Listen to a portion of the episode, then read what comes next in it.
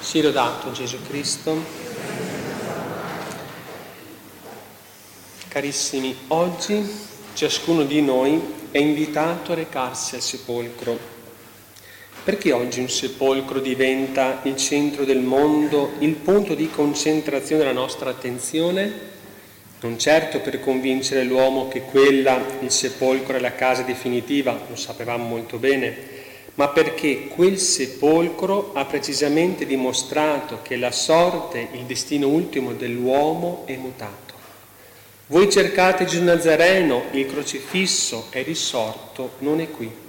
Queste parole rivolte alle donne andate a imbalsamare cadavere Gesù esprimono tutto il mistero che oggi la Chiesa inizia a celebrare e continuerà a celebrare per 50 giorni. Gesù Nazareno, il crocifisso è risorto. In questa semplice proposizione è riassunta in radice tutta la fede cristiana. È cristiano chi ritiene vera questa proposizione. Qualche settimana più tardi lo stesso Pietro che aveva fatto quell'accurata ispezione del sepolcro dirà la vera ragione per cui lo trovò vuoto. Essi lo uccisero appendendolo a una croce, ma Dio lo ha risuscitato al terzo giorno e volle che apparisse a noi che abbiamo mangiato e bevuto con lui dopo la sua resurrezione dei morti. Quindi prima di ogni altra considerazione, quanto la Chiesa oggi celebra è prima di tutto un fatto realmente accaduto. Le testimonianze circa la resurrezione di Gesù sono talmente numerose, alcune arrivate a noi in forma diretta e personale da parte dei protagonisti, che nessun fatto di antichità è certificato con tanta attendibilità. Quindi mettiamolo in chiaro. Come abbiamo sentito prima lettura, l'inizio della predicazione cristiana coincise con la narrazione, testimonianza di questo fatto da parte di San Pietro. San Pietro e gli altri apostoli erano uomini tutt'altro che predisposti a visioni e evasioni mistiche, pescatori, gente sana, robusta, realistica, cioè allergica a ogni allucinazione. Semplicemente si è reso l'evidenza di un fatto. Abbiamo mangiato e bevuto con lui dopo la risurrezione dei morti. Semplicissimo. Come vedete l'Apostolo ricorda su prime esperienze mistiche religiose, l'ho visto, no? No, mangiato con lui semplicemente. Cioè, la cosa proprio Gesù risorto è uno col quale si può mangiare e bere assieme. Il contenuto della nostra fede non esige dall'uomo che vi si accosta per la prima volta di possedere una preparazione culturale e geniale intelligenza, non trattandosi di una difficile dottrina filosofica religiosa da apprendere, no. Ne esige un'elevata vita morale, non trattandosi di una proposta etica rigorosa, nemmeno è la pura e semplice accoglienza di una testimonianza che attesta un fatto accaduto. E noi siamo testimoni, dice ancora San Pietro. Ora, messo in chiaro questo come introduzione, possiamo e dobbiamo racchiederci in che cosa è consistita la resurrezione di Gesù, che cosa è realmente accaduto in quel sepolcro, è accaduto qualcosa di unico, di incomparabilmente singolare. Il corpo umano di Gesù, il suo cadavere, viene investito, permeato, vivificato della stessa vita di Dio. Non ritorna alla vita di prima che comunque sarebbe inesorabilmente terminata prima o poi nella morte definitiva. Significa che il cadavere di Gesù Nazareno viene vivificato da una vita che pur non perdendo le caratteristiche proprie della vita umana, non potrà più essere distrutta dalla morte. In una parola, l'umanità di Gesù, il suo corpo, è diventata partecipe dell'incorruttibile vita divina. Adesso uno dice, belle parole padre, tu sei però religioso, chiaramente eh, tiri l'acqua al tuo mulino, no? quindi è quello che la, che la Chiesa racconta, e vabbè. Ma noi, alla scienza cosa dice la scienza? Perché sa, la scienza è la scienza, ma sembra il Dio scienza, eh, deve parlare lui Facciamo parlare il Dio con la D minuscola scienza. Cosa dice la scienza a riguardo? Perché il cristiano è un uomo di scienza, la fede è ragionevole, non è che siamo dei creduloni, la fede è ragionevole, siamo, anzi siamo quelli più, i cristiani sono le persone più equilibrate per sé. Però ascoltiamo cosa dice la scienza a riguardo. Le analisi scientifiche, allora il Vangelo ha parlato della sindrome agli apostoli quando entrarono, ha detto vide e credette. Vide, perché vide e credette? Cosa ha visto di particolare Giovanni, Pietro che vide e credette? Adesso vediamo cosa ha visto. Le analisi scientifiche sulla sindone, che è la reliquia che Gesù ci ha lasciato, sono aggiunte queste quattro certezze, ascoltate bene.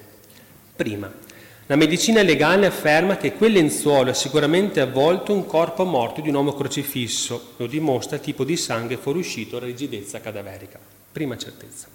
Seconda, l'equipe di scienziati americani dello STURP, che nel 1978 poté analizzare dettagliatamente con strumenti raffinatissimi la sindone, è giunta alla conclusione che questo corpo morto non è stato dentro lenzuolo più di 40 ore perché non vi si riscontra alcun segno di putrefazione.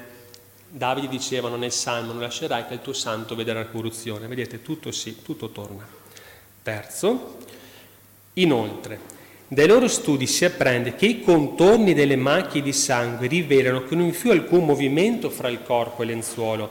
Questo mancato strappo di coaguli ematici rivela che il corpo non si spostò né fu spostato. Cade quindi l'antico sospetto di una situazione cadavere. Ricordate un prezzolato ai riguardi, dite che avete preso voi mentre dormivano. No, la scienza conferma il contrario. Ma soprattutto, questo è il bello, porta alla constatazione scientifica di una sorta di smaterializzazione improvvisa del corpo dentro lenzuolo. Qui la scienza che parla, ripeto. Eh? Quarto, insieme a questo fenomeno è avvenuto l'inspiegabile sprigionamento di un'energia sconosciuta dal corpo stesso che ha così impresso, con modalità sconosciute, l'immagine del lenzuolo come se l'avesse attraversato. Avete visto il film di The Passion, la finale, come se la risurrezione si svuota il lenzuolo, no? Così è successo, infatti l'hanno detto proprio bene, si è svuotato, si è smaterializzato e il corpo con la luce incredibile è passato attraverso il lenzuolo e impresso nella sindone l'immagine tridimensionale di Gesù.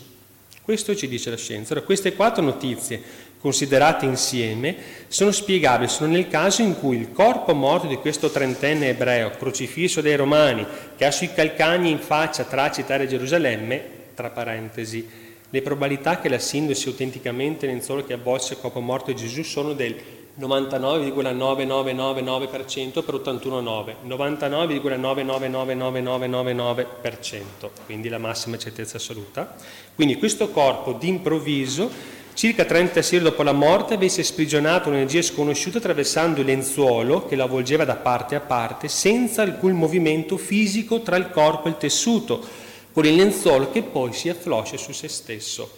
È una descrizione che può essere sintetizzata solo da una parola, risurrezione. Quelle quattro acquisizioni scientifiche, sottolineo, sulla sindone, nel loro insieme possono essere solo la descrizione fisica di una risurrezione. Quindi abbiamo sia i testimoni oculari, abbiamo mangiato e bevuto con lui e sono morti anche per questo, e abbiamo anche le prove scientifiche. Ok? Allora a questo punto andiamo avanti, no?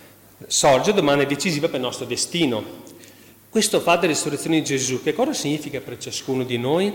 Che cosa significa per il mondo e per la storia nel suo insieme? In che modo mi può riguardare? Ora, un po' più lunga oggi, pensiamo a Pasqua, ma è fondamentale, siamo questa nostra fede, no? Ora, ciascuno di noi possiede alcune certezze che nessun dubbio potrà mai intaccare o insediare. Sono evidenze originarie, cosiddette evidenze prime, che si impongono alla nostra mente con una tale forza che ad esse non possiamo non acconsentire. Sono due almeno. Non sono stato io a fare me stesso, ho avuto origine. Questa vita che ora vivo certamente finirà. Queste sono due evidenze che, ci por- che proprio sono evidenti, l'evidenza non si dimostra, no, contrafactum non vale argumentum, no? Quindi queste due evidenze ci, por- ci portano a porgerci almeno altre due domande. Chi sta all'origine della mia vita? E con la morte finirà tutto e quindi dopo la mia morte di me non resterà nulla? Queste sono due domande, sì particolari, però non ci lasciano indifferenti, neutrali di fronte alle risposte. Se noi ci chiediamo se il fiume più lungo della terra sia il Nilo o Mississippi, siamo indifferenti e si risponde in modo piuttosto un altro, cioè che a me che me ne importa, a mangio e dormo lo stesso, che me ne importa, no? Ma se ci chiediamo se con la morte finisce tutto, non siamo indifferenti che si risponde in modo piuttosto un altro. A seconda risposta la nostra vita cambia, giusto?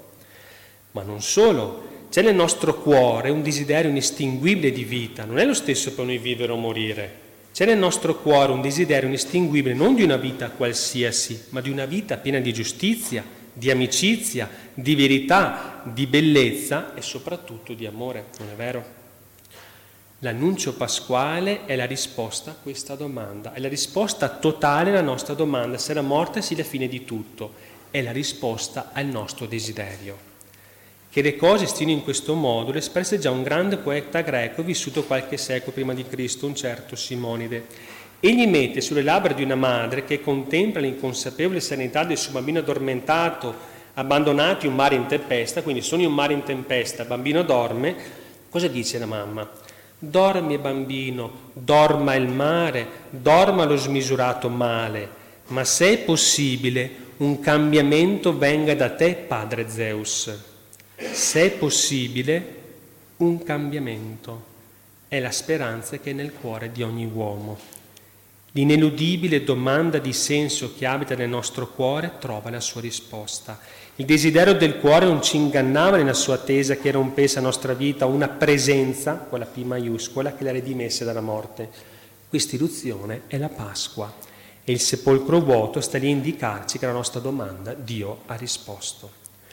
Ad ogni uomo perciò, di qualunque popolo, razza e nazione, la Chiesa oggi dice che ha ragione di sperare, poiché egli è risorto come aveva detto. La resurrezione di Gesù dà all'uomo il diritto di sperare anche contro ogni evidenza contraria, perché la resurrezione di Gesù libera l'uomo dalla paura e gli dona il diritto di sperare.